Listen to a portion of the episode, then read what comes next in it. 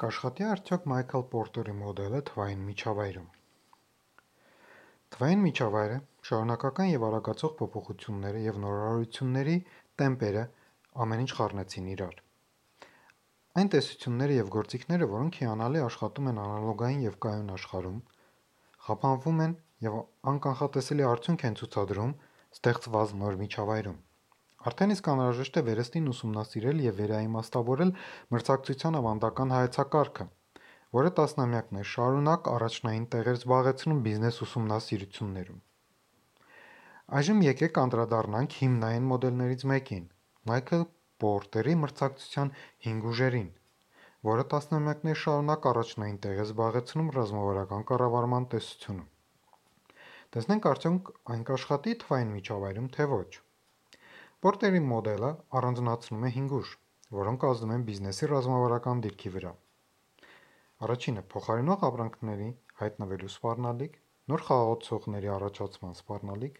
սպառողների իշխանություն, մատակարարների իշխանություն, ճյուղում առկա մրցակցության մակարդակ: Ռազմավարության նպատակն է վերահսկել այս հինգ կետերը և բիզնեսը դարձնել անառիկ, այն շրջապատելով այսպես ասած խրամատով: Այսինքն, եթե ընկերությունը կարողանա խոչընդոտներ ստեղծել շուկա մուտք գործելու համար, ապա նա կկարողանա կանխել նոր խաղացողների և փոխարինող արտադրանքի մուտքը շուկա: Եթե ընկերությունը կարողանա իրեն ենթարկել մատակարարներին, ապա կթուլացնի վերջիններիս իշխանությունը և ցածր կպահի ծախսերի մակարդակը: Եթե ընկերությունը կարողանա իրեն ենթարկել սպառողներին, նրանց դարձնել համեստ, հնազանդ և անզոր, ապա կկարողանա պահպանել գների բարձր մակարդակը: Այս ամենի արդյունքում ընկերությունը առավելագույնի է հասցնում շահույթը, խուսափելով մրցակցության վնասակար հետևանքներից, բայց միևնույն ժամանակ խրախուսում է մրցակցություն արժեքի ստեղծման շղթայի մնացած մասնակիցների միջև: Արդյոք վերոնշված մոդելը կաշխատի՞ թվային միջավայրում: Պետք է հիասթափեցնեմ, մոդելը չի աշխատում, քանի որ թվային միջավայրում ամեն ինչ հակառակ է: Որպես օրինակ, եկեք վերցնենք թվային միջավայրում տարածված բիզնես մոդելներից մեկը՝ թվային հարթակը: Թվային հարթակի հիմնական խաղացողներն են օգտատերերը, արտադրողները, հարթակը, գործընկերները և այլ հարթակները: Որպեսզի փոխգործակցությունը լինի արժեքավոր, թվային հարթակներում տիրում է օգտատերերի և արտադրողների իշխանությունը: Իսկ հարթակի նպատակը՝ նվազեցնելով աղմուկը, այդ փոխներգործությունը դարձնել էլ ավելի արժեքավոր: Մայքլ Պորտերի մոդելի երկրորդ և երրորդ կետերը արդեն խափանվեցին, իսկ եթե այնուամենայնիվ հետևենք այդ կետերին, ապա թվային հարթակը պարզապես կոչնչացնենք: Թվային հարթակները ունեն մի առանձնահատկություն՝ զարգանալուն զուգահեռ իրենց շուրջը ձևավորում են էկոհամակարգ: Պրակտիկան ցույց է տվել, որ էկոհամակարգ չձևավորելու դեպքում հարթակները երկար կյանք չեն ունենում: Այդ էկոհամակարգի տարրերը սկսում են հարթակից եկամուտ ստանալ, ինչպես նաև այն զարգացնել: Օրինակ երբ Facebook-ը, այսպես ասած, բացվեց ծրագրային միջոցներ մշակողների առջև, նա շատ արագ առաջանցավ MySpace-ից: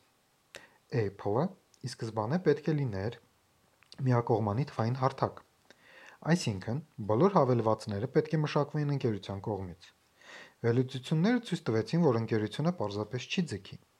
այդպիսի ծանրաբեռնվածությունը, սակայն բավականին մեծ արժեք կստանա, եթե բացվի հավելվածներ մշակողների համար, խիստ վերահսկելով այդ հավելվածների որակը: Սակայն հարթակներն պետք է զգոն լինեն, որպեսզի արտադրողները չգերազանցեն իրենց: Եթե կա այդպիսի վտանգ, ապա այն դառնում է մրցակից հարթակ: Հետևաբար, պետք է անհապաղ միջոցներ ձեռնարկել: Այդպիսի միջոցների օրինակ է Facebook-ի կողմից Instagram-ի գնումը, խաղային այլ հավելվածներ մշակողներին աջակցելը ձայնային ճնշելու համար և այլն: Ինչպես տեսնում ենք, առաջին երկու կետերը նույնպես չեն աշխատում թվային միջավայրում: Վերջին կետը մրցակցությունն է: Թվային միջավայրում մրցակցությունը եռաչափ է: Միմյանց հետ մրցակցում են: Թվային հարթակը այլ հարթակի հետ փորձում են անցումները հարթակների միջև դարձնել ծախսատար, հարթակը գործընկերների հետ, որպեսզի այն չաճի և չգերազանցի իրեն, գործընկերները միմյանց միջև շուկայի մասնաբաժնի համար: Թվային միջավայրում կա մեկ առանձնահատկություն, որը ոչ անալոգային բիզնեսում ակնհայտ բաց թողում է: այն է. մրցակցությունը զրոյական արդյունքով գումար է։ Այս պնդումը նույնպես արդիական չէ թվային միջավայրի համար, քանի որ շուկան վերաբաշխելու փոխարեն հնարավոր է այն ընդլայնել։ Մոդելի զարգացմանը զուգընթաց, եթե չեմ սխալվում, այս 5 ուժերի հետ համատեղ քննարկում էին եւս մեկը՝ եզակի ռեսուրսները, որոնց տիրապետումը հնարավորություն է տալիս խորացնել խրամատը։ Բայց թվային միջավայրում ներկայիս հիպերմրցակցությամբ, որն էլ ավելի է ամրապնդվում տեխնոլոգիայով, ենթակառուցվածքների կամ եզակի ռեսուրսների սեփականության իրավունքի տիրապետումը այլևս մրցակցային առավելություն չի ապահովում։ Այսպիսով, եթե դուք կօգտագործեք Մայքլ Պորտերի մոդելը թվային միջավայրում եւ չստանաք ակնկալվող արդյունք կամ ավելի վատ արդյունք ունենաք եւ ամեն ինչ ստացվի հակառակը, չզարմանաք։